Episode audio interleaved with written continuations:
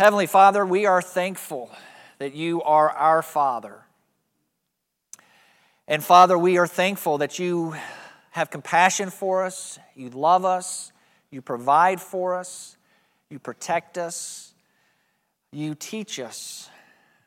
And I pray, Lord, that as we look at your word this morning and, and see these characteristics of how you father us, I pray those of us who are dads would be encouraged and challenged to be that type of father to our children. Lord, I pray for all of us this morning because all of us are your children and you are Father. May we, Lord, hear your word this morning and be uh, the children who are worthy to call you Father. And I pray these things, Jesus, in your name. Amen. Well, another thing about Father's Day is that you get to say the dad jokes. So, I know there are a lot of dad joke survivors out there who grew up having to hear their dads with the corny jokes. So, I have two that you probably know the punchline to. So, I'll let you say the joke. So, when your dad, when you say to your dad, I'm hungry, what does your dad say back to you? Does anybody know? Hi, hungry, I'm dad. I know your dad's used that one before. Or what about this one?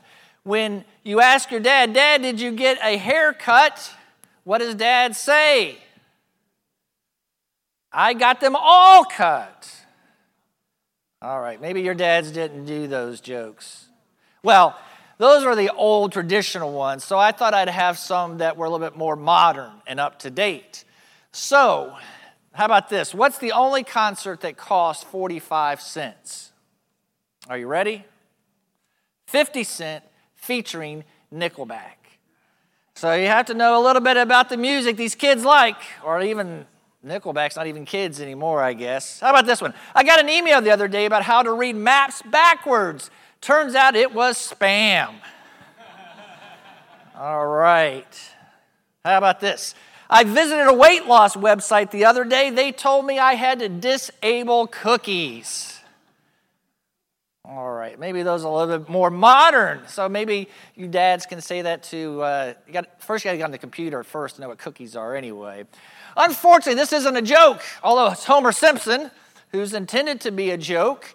But our culture has, for the last 30 plus years, that's how long The Simpsons have been on television, have made dads out, especially in comedies, sitcoms, movies, to be clueless and childish and useless. Uh, haven't you seen enough of that in, in stories, movies? You know, uh, mom, dad, the kids. Mom's got the kids plus dad who acts like a kid. And so dad not only distracts, I mean, he's an extra kid. So mom's got to take care of him and the kids. And then on top of that, dad gets them into more trouble or doesn't help them with the trouble they're in, so he's kind of useless. So, why do you even need dad around? Most of these sitcom families shouldn't have that dad in the family that they have. And so, our culture has this uh, stereotype of fathers. And because of that, often that's how dads feel, or maybe they live down to those low expectations of what a father is. Now, to be fair, sometimes dads, we have brought that on ourselves for being absent from our families, being childish, maybe being a bit useless as we have been in our families. And so, if you're a dad who is absent or clueless, maybe you're clueless in this way. This is kind of humorous way to be clueless. You know, you need to know which end of the baby's up, you know, the head and the bottom. But anyway, if you're not that clueless, Maybe you're an absent father, or maybe your wife has to be a super mom. Now, moms, I know our culture elevates super moms, and I do too. When there's a mom that has to, out of necessity, has to, to work and has to care for children and has to run the household and has to do all that, and they do it and they do it well, I applaud a super mom too. Where I don't applaud a super mom is when there's a dad in the house if there's a dad in the house, there should be a super mom and a super dad.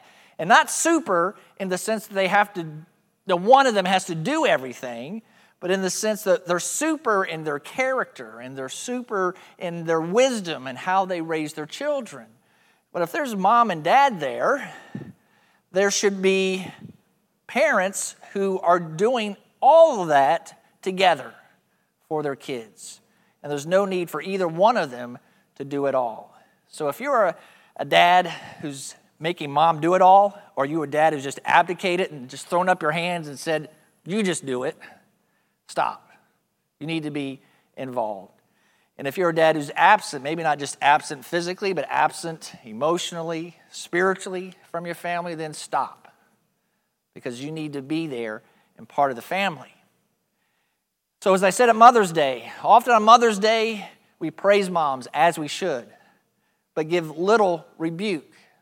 And on Father's Day, sometimes we pile the rebuke on dads with very little praise. So, on Mother's Day, we praise mothers and I also challenged mothers. Today, I'm challenging dads, but I also want to uplift you and say thank you for what you do as well. So here is the challenge. If you're absent or you've given up your responsibility and just thrown up your hands, stop it. You must be part of your family. And I want to encourage you in five ways you can do that or if you are doing them, to do them better. And I know a lot of you here aren't dads. But today we will talk about our Heavenly Father. And we are all who are believers are His children. And how can we relate to Him in the right way? So, the first thing I want to share with you is a, how a father is a teacher. This is what Moses said to the generation of Israelites as they were about to enter the promised land. Love the Lord your God with all your heart, with all your soul, and with all your strength. These words that I'm giving you today are to be in your heart. Repeat them to your children. Talk about them when you sit in your house and when you walk along the road, when you lie down, and when you get up. Do you see how this generation was about to embark on a journey that the previous generation had failed at? And Moses says, you are to know the Word of God, to know the commands of God, to know the law of God, and you are to teach it to your children. Your children need to know about God. Your children need to know about Egypt and about the wilderness, and they need to know what is right and what is wrong. How are they going to learn that? It's from you, Dad, from you, Mom. And with that teaching, Love God with all your heart, with all your strength, with all your soul. But you also know this, parents, you've observed it, that children will often learn things by catching them rather than by listening to what you have taught them. Or, in other words, they will always do what you do, even though they may not do what you say. So, the worst thing a parent could ever say to a child is, do what I don't do what I do, but do what I say. Now, if you say that to them, you might as well just not even say it because they are going to always do what you do. Uh, this uh, picture here reminds us of that. Here's dad, and here is son. Uh, the son imitating the dad. You know, usually it's mom who dresses uh, siblings the same, or father and kids the same. But this dad looks really stylish. I think he probably enjoys this. He, know, he probably was the one who chose this outfit for his son. okay, anyway. But children will copy their parents. Uh, sons, daughters look up to their dads, and whatever their dad does, that's what they will do. So it's not just teaching with your mouth, you have to live it out in your life. You have to do it. And that brings us to a verse that I love in Ephesians where Paul tells us, Therefore, be imitators of God as dearly loved children. What we have observed in life, Paul builds on that and tells us as children of our Heavenly Father, you live your life by copying what the Father does. Imitate Him, model after Him. It's a simple way to understand how we live our Christian life. Do you want to know how to live what to do, do what God does. Have the heart that He has. Do what is right, like He does. Live a life of holiness as He is holy. I know several years ago, some people thought it was corny, though, what would Jesus do? Bracelets and t shirts and mugs and banners. I don't know. We had it on everything, right? But the idea is right. What would Jesus do? What would God do? Well, that's what you do because we imitate our Heavenly Father. So, our Father is a teacher, and when He teaches, we are to listen to what He says and we are to obey it by imitating what He does. Father disciplines in love. I know it's not the favorite thing that a dad or a mom has to do. If you enjoy disciplining your children, maybe uh, you need to think about why you are parenting or how you are parenting. It is something that is difficult, but it's what is needed. Children who are never disciplined become adults that act childish, childish, and act uh, immature. They do not live a life that is their best. And so, parents who want the best for their children must discipline them. This is what Paul tells us Fathers, don't stir up anger in your children, but bring them up in the training and instruction of the Lord. This is the wrong way to discipline. When you get frustrated, when you get angry, and that can happen easily when your children are getting to your last nerve, and things have been building up, and your frustration's been building up, and then you explode and then you spank or you yell or you just shove your kid into the corner and send them to timeout, now you have disciplined and done something that is out of your anger and out of your frustration. And when children are disciplined that way, they get frustrated. And they can become angry children. That's why Paul says, don't, fathers, don't frustrate your children. Don't make them angry in the way you discipline them. But he says to train them and bring them up. So the idea of discipline is that you're intentional and you're thinking about what you want your children to know and how you want your children's character to be. And so you're teaching them that, you're modeling them that. When they stray from it, you are trying to bring them back to way they should be. And so discipline is out of love and it is. Uh, there's a strategy and there is a plan so that you are doing what is best for your children. And so discipline's always out of love and never out of anger. I did, I did want to give you just a few hints uh, because I was reading an article this week that was talking about disciplining children. And it said the six things you're not supposed to do. I can't remember all six, but they went like this don't spank, don't do timeout, don't give rewards, don't take away privileges, and a couple more.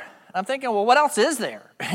and the article never did say what you're supposed to do, so that was kind of interesting. Six things you're not supposed to do, but no advice for what you are supposed to do. So I guess what you're supposed to do is do nothing and hope for the best. I guess that was what they were saying is how you discipline your kids. But just for some quick advice discipline out of love, never out of anger. Consider your child's personality. And you know this, parents, that some kids you just look at them sideways and they burst into tears. And other kids, you could yell at them, you could spank them, you could do every act of discipline, and they're still belligerent and rebellious. And so consider your kid's personality and how you discipline them. Consider your child's age. Some things are appropriate for younger kids, some for older kids. Uh, you know, taking the car keys away from a toddler doesn't really do a whole lot. You know, they're not driving anyway. Uh, taking a teenager who's 18 years old and taking a belt to them is, probably, is not the right thing to do either. So there is uh, an appropriate discipline for appropriate age. And I would never discipline a child for mistakes. And what I mean by that is, let's say you're at the dinner table and the child knocks over a glass of milk. Some parents swap, you know, they smack them upside the head or something. You know, why did you do that? Look at this mess you made. Uh, they didn't do it on purpose, they just knocked it over. So, in that case, you work together. Maybe they need to be taught to be more careful. But clean it up together, teach them how to be careful, but don't discipline for mistakes. How would you like that if every time you just made a mistake, God swacked you up across the face? You know, we, we have enough things for God to discipline us for, much less little mistakes. Now, if, the, if your child is asked, Did you spill the milk? and they say no, and they're lying to you, well, that is something you want to discipline, is lying, but not mistakes. The match should be between the offense and the discipline. And the most important thing is maintaining your relationship with your child. Some parents can be so focused on disciplining that they lose a relationship. And at that point, your child maybe does learn right and wrong. But if your relationship with your child is lost, you've missed the whole point of what the discipline was about. It's about a relationship and training a child up in the way he or she should go. So keep those in mind as you discipline. You know, our Heavenly Father disciplines us. The writer of Hebrews tells us this Furthermore, we had human fathers discipline us, and we respected them. Shouldn't we submit even more to the Father of spirits and live? For they disciplined us for a short time based on what seemed good to them. But He does it for our benefit, so that we can share His holiness. The reason God disciplines us so we will be like Him that we will be holy like He is holy. When I think about my life, I encourage you to think this way because I know there are times in our life when we are in a storm. There is pain, there's suffering, there's tragedy, there's hurt. I know you know this, but do you realize as I remind you this, Jonah was in a storm, and it was a storm of discipline because he disobeyed God. He brought that on himself. It was his own fault. The disciples were in a storm, not their fault. It was a test of their faith. And so, when the storm in life comes, it is an opportunity to look at your life and say, maybe this is my fault. Maybe there's sin that I need to repent of. Maybe there is a relationship with God I need to get back to. Or maybe there isn't. At that point, there's an opportunity to learn and to grow and for your faith to be stronger. But when things go wrong in our life, when things come into our life that hurt, we should stop and pause. Is this discipline from our Lord? Or is this an opportunity to grow? Because the Father will discipline us, He wants what's best for us. He wants us to be like Him and to have holiness. So we should do this, learn from, and challenge our lives when God disciplines us. Father also provides.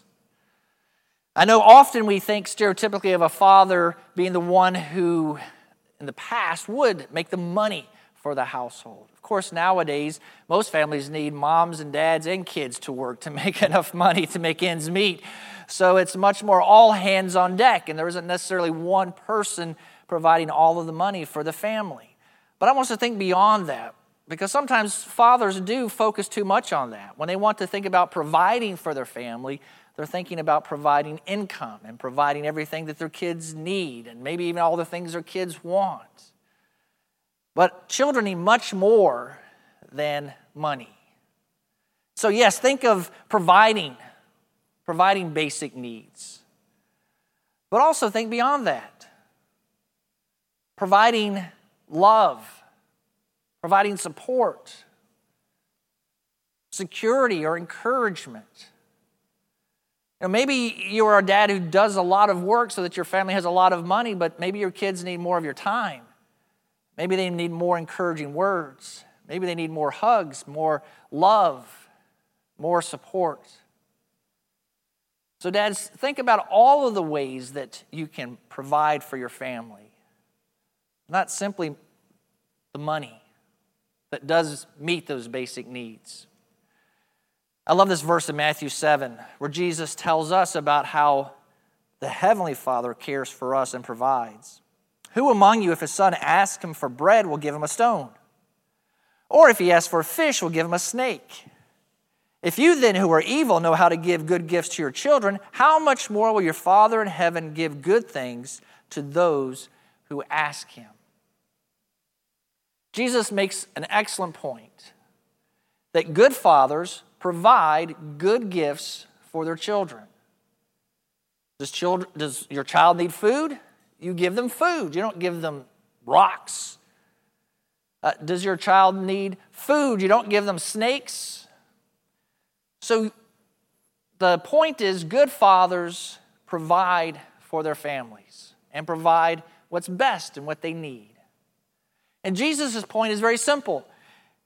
If we, fathers who are sinners, who aren't perfect, know that we are to give good gifts to our children, how much more then will our Heavenly Father, who is perfect and who knows us and knows everything and can do anything, how much more will He give good gifts to those who ask?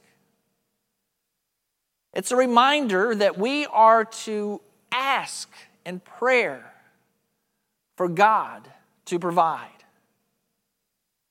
And when we do, He will provide a good gift. It may not be the one we asked for, but it will be what is best for us. He may say yes to us. He may say no to us. That's not good for you. He may say, wait for that. He may say, I have something even better. But God will give us good gifts if we ask. He provides for us.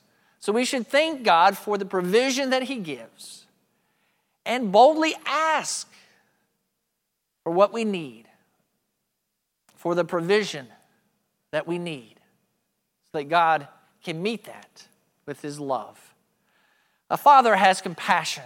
Psalm 103, verse 13 says this As a father has compassion on his children, so the Lord has compassion on those who fear him. In Luke 15, this verse is from the story of the prodigal son, a story you know well of a son who basically went to his dad and said, Dad, I wish you were dead. And because you're not dead, I still want the money I'm owed when you are dead. So give it to me. The father gives it to him, and the son spends it all and wastes it all until there's nothing left. Now he's slopping food for pigs, and he's so hungry he's eating the pig's food. And the son wises up and he goes home to his father. But this verse tells us what happens as he's on his way and right when he comes in view. So he got up and went to his father, but while the son was still a long way off, his father saw him and was filled with compassion. He ran, threw his arms around his neck, and kissed him. The son who did not deserve even a hello, the father didn't even wait for him to come back home when he saw him. He ran to him and he hugged him and he kissed him because he loved him, and his son who was lost was now back home, was found. That is the love and the compassion that fathers should have for their children and what the Heavenly Father has for us. I think about it in these terms. Often, adults think of children as adults are just shorter. You know, they're down here, but they're not adults at all. And I think we forget that because it's been so long since we've been a kid. But children look at the world differently. Children have different needs. Children process life differently as far as intellectually, emotionally, spiritually. Uh, children uh, need more from adults as far as what a lot of what we talked about support and love and protection and security and provision. They need that and can't provide that for themselves.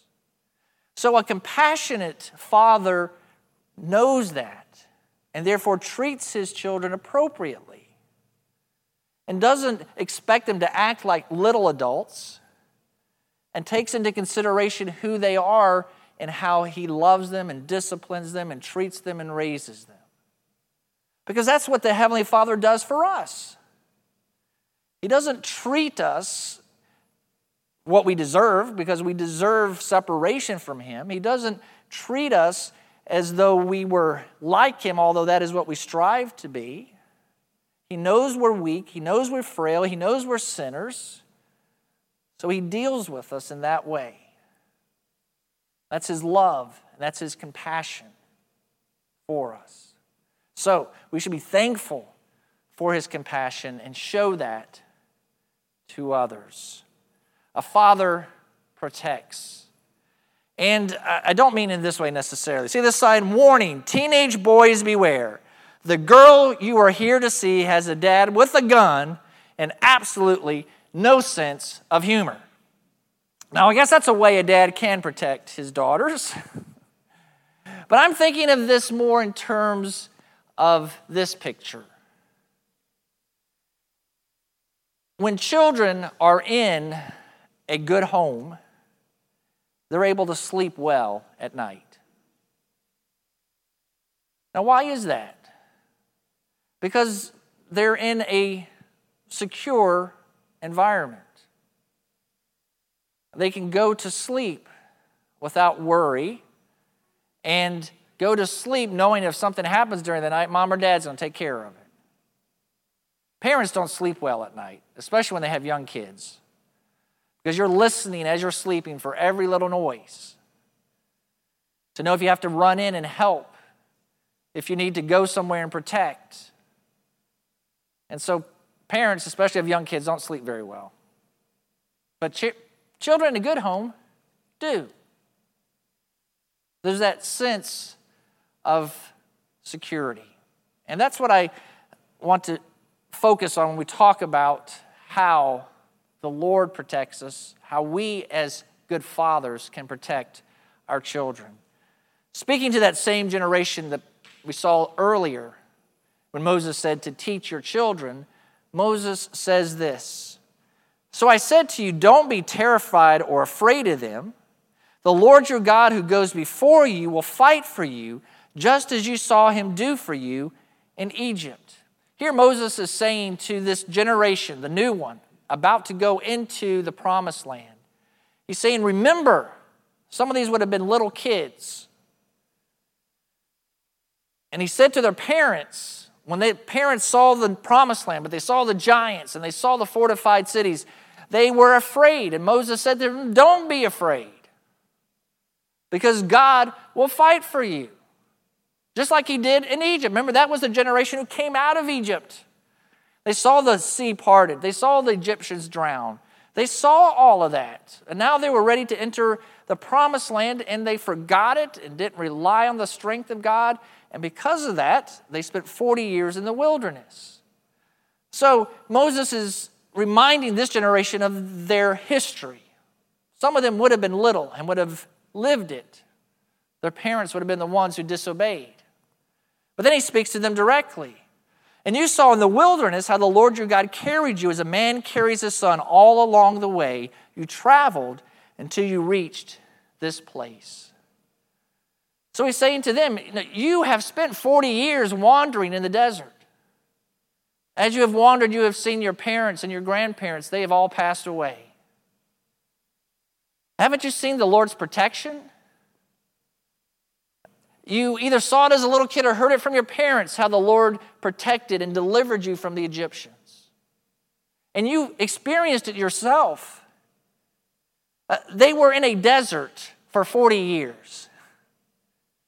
Is there any food in the desert? No. The Lord provided that every day.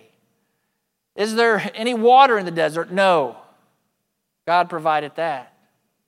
Are there wild animals? Are there enemies? Are there scorching sun? Yes, yes, yes. The Lord protected them from that. Their clothes didn't even wear out. Now, I'm wearing ties from 30 years ago, but still, I, I, 40 years of the clothes never wearing out. You see, the Lord protected them from enemies, He provided for them. And the picture here that Moses uses is child on his father's shoulders. When my kids were smaller, obviously I can't do it now, I loved carry them around on my shoulders. That was easier for me than a stroller. All I couldn't, now under the stroller you can pack all kinds of things. You got the diaper bag and the sippy cups and the goldfish and everything's in that. I can't put all that in my pockets, but it was fun and easy for me to carry them on my shoulder. Now, when you do that, you have to remember a few things. You're taller now, so you kind of have to duck if you're trying to go through a door, or your kid's going to get smacked in the head. And your child does have to cooperate because if he or she starts doing this thing, leaning back, oh my goodness, both of you are going to be heading backwards. So you, know, you got to have a firm grip and remember to duck, and it's a wonderful way to carry your kids around. Now, if you were a child, that's a great way to travel, isn't it? I mean, you're up higher than everybody else. You don't have to expend any energy. And if you do want to give dad a fun scare, just lean back a little bit and see what happens. So it's a great way as a kid to travel around. I would say much better than a stroller. In the stroller, you got things covering you and it's all, you're down here. But the whole image is this the father is expending all the energy, doing all the work, carrying a child, but it's also leading. Doesn't the child have to go where the dad's going? There's no choice. You're attached. So, what Moses is saying, God, our Heavenly Father, for this generation, for us, leads us as a father carrying his child on his shoulders. He provides and he protects. And we dads should do the same for our kids. And when God protects us, we don't have to fear anything. And give that security to your children that they can sleep at night without fearing anything. Let's go to our Heavenly Father in prayer. Father, we are a thankful people this morning and thankful for how you do provide for us and you protect us and you teach us and you discipline us. And, and Father, I pray that all of us this morning would heed that truth and respond right now in one special way. Lord, maybe we are experiencing your discipline now, and we have been trying to buck against you, and now we need to humble ourselves and repent and come back to you. Or, or, Lord, maybe we have questioned whether you love us or care for us, or maybe our prayer life is, is non existent now. We haven't been asking you for anything, and we're hurting and wondering why. Father, make a, I pray would make a commitment to praying and asking. Uh, Lord, maybe we've taken your love and your compassion and your mercy and grace for granted, and we need to be thankful this morning for what you do for us. Lord, I, I don't know how you have spoken to your people, but I know you have spoken, and now it's time for us to say yes to you. So I pray, Lord, in this time of response, that myself and your people would respond, Lord, in a way that's obedient. And I pray, Jesus, in your name, amen.